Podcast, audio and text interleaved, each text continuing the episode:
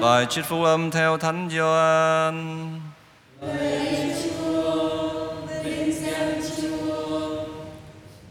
Hôm đó là ngày lễ của người Do Thái. Chúa Giêsu lên Jerusalem. Tại Jerusalem, gần cửa chiên, có một cái hồ, tiếng Do Thái gọi là Bethsaida. Chung quanh có năm hành lang. Trong các hành lang này có rất nhiều người đau yếu, mù lòa, què quặt, bất toại, nằm la liệt.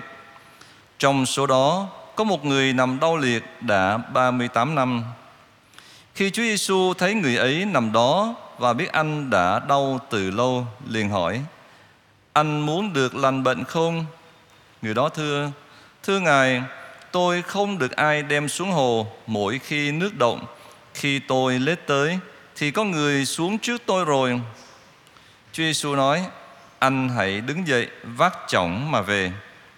Tức các người ấy được lành bệnh, anh ta vác chổng và đi. Nhưng hôm đó lại là ngày sa bát Nên người Do Thái bảo người vừa được khỏi bệnh rằng Hôm nay là ngày sa bát Anh không được phép vác chổng Anh ta trả lời Chính người chữa tôi lành bệnh Bảo tôi vác chổng mà đi Họ hỏi Ai là người đã báo anh Vác chổng mà đi nhưng kẻ đã được chữa lành Không biết người là ai Vì Chúa Giêsu đã lánh vào đám đông tụ tập nơi đó sau đó Chúa Giêsu gặp anh ta trong đền thờ, người nói: "Này, anh đã được lành bệnh, đừng phạm tội nữa, kẻo phải khốn khổ hơn trước." Anh ta đi nói cho người Do Thái biết, chính Chúa Giêsu là người đã chữa anh ta lành bệnh. Vì thế, người Do Thái gây sự với Chúa Giêsu vì người đã làm như thế trong ngày Sa-bát. Đó là lời Chúa. Chúa Kitô, khen Chúa. Bệnh thể lý và bệnh tâm linh Kính thưa cộng đoàn phục vụ Trang tin mừng Chủ nhật vừa rồi và trang tin mừng hôm nay cũng có nhiều nét tương đồng à, Chúa Giêsu chữa bệnh trong ngày sa bát Rồi người bệnh sau khi được lành bệnh đã gia tăng niềm tin vào Thiên Chúa can đảm và sống trung thực. Ngược lại những người Do Thái chống đối Chúa Giêsu, nhất là nhóm Pharisêu, thì nhìn việc Chúa chữa bệnh với sự đối nghịch, lòng thù hận và ghen ghét này. Suy niệm trang tin mừng ngày hôm nay chúng ta nhận thấy con người thời nào cũng có thể mắc những cái căn bệnh khác nhau từ những cái bệnh thể lý như là đuôi mù què quăng, bất toại, cho đến những căn bệnh tâm linh như là ghen tương, đố kỵ, thiếu lòng nhân ái đối với tha nhân.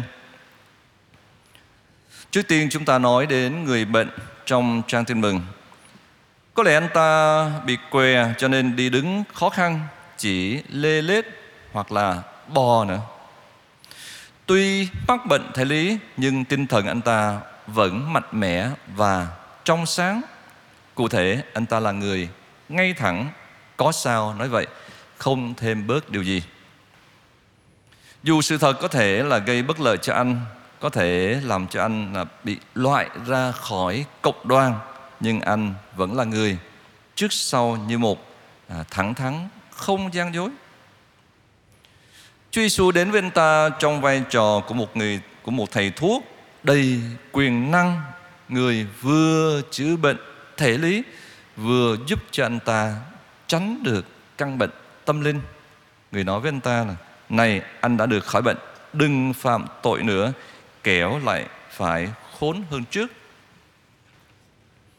Thưa cộng đoàn, Sứ mạng quan trọng mà Chúa Giêsu nhận được từ Chúa Cha là đến thế gian để giúp loài người sa ngã, phục hồi cái tình trạng thánh thiện, nghĩa là giúp chữa lành những cái căn bệnh tâm hồn của con người. Lòng người có thể nói rằng đó là thứ yếu ớt, rất dễ bị tội lỗi, làm cho tổn thương. Thế nên Chúa Giêsu đã thương anh què bằng việc là chữa cho đôi chân của anh trở nên lành mạnh và cũng giúp anh là hãy phòng ngừa những cái căn bệnh tâm linh có thể phát sinh nơi tâm hồn anh lời Chúa nói với anh Que cũng là lời nhắc nhở đối với chúng ta. Chúng ta đã được phúc trở nên con cái Thiên Chúa thì hãy giữ lấy cái phần phúc ấy qua việc đừng phạm tội nữa. Đây hẳn là lời nhắc nhở đầy tình thương mà Thiên Chúa muốn nói với từng người chúng ta, nhất là trong mùa chay thánh này. Kế đến chúng ta nói đến những người Do Thái sống theo luật hình thức mà bỏ qua luật bác ái, luật tình thương và sự cảm thông. Những người này không nhận ra sự khốn cùng của người đàn ông tật nguyền trước đây và cũng chẳng muốn là vui với anh ta cái niềm vui là được khỏi bệnh. Ánh mắt của họ chỉ chất chứa toàn là những cái sự gọi là xét nét, soi mói, ghen tương và đố kỵ. Những người này tuy thể xác lành lặn, nhưng tâm hồn của họ đã bị tật nguyền và mỗi người, mỗi kiểu. Thiên chúa nhìn lòng người, chứ không có nhìn bên ngoài. Người thấu suốt cõi lòng người ta chẳng chi giấu giếm được người. Thế nhưng thiên chúa dùng sự thấu suốt ấy để nhắc nhở con người sống lương thiện ngay thẳng công chính biết cảm thông và nhất là cư xử với nhau trong tình bác ái. À, thiên chúa chỉ nhắc nhở chứ không có ép buộc bởi vì người tôn trọng tự do của con người là thứ mà người đã ban cho loài người chúng ta. Đó, tự do. Cuộc sống trần thế là lúc con người được tự do chọn lựa à, chọn theo Chúa để sống công chính ngay thẳng hoặc là ngược lại. Chúng ta có thể chọn những cái nẻo đường gian ác rồi vui mình ở trong đó. Hoàn toàn là tự do của mỗi người. Và khi con người kết thúc cuộc đời trần thế thì cũng kết thúc cái tự do của mình. Lúc đó thiên chúa là đấng thưởng phạt công minh với tất cả những gì mà chúng ta đã hành xử trong khi chúng ta sử dụng tự do cá nhân của mình. Kính thưa cộng đoàn, trang tin mừng hôm nay thức tỉnh chúng ta trong khi lo lắng cho cái sức khỏe thể lý. Chắc chắn là điều tốt rồi.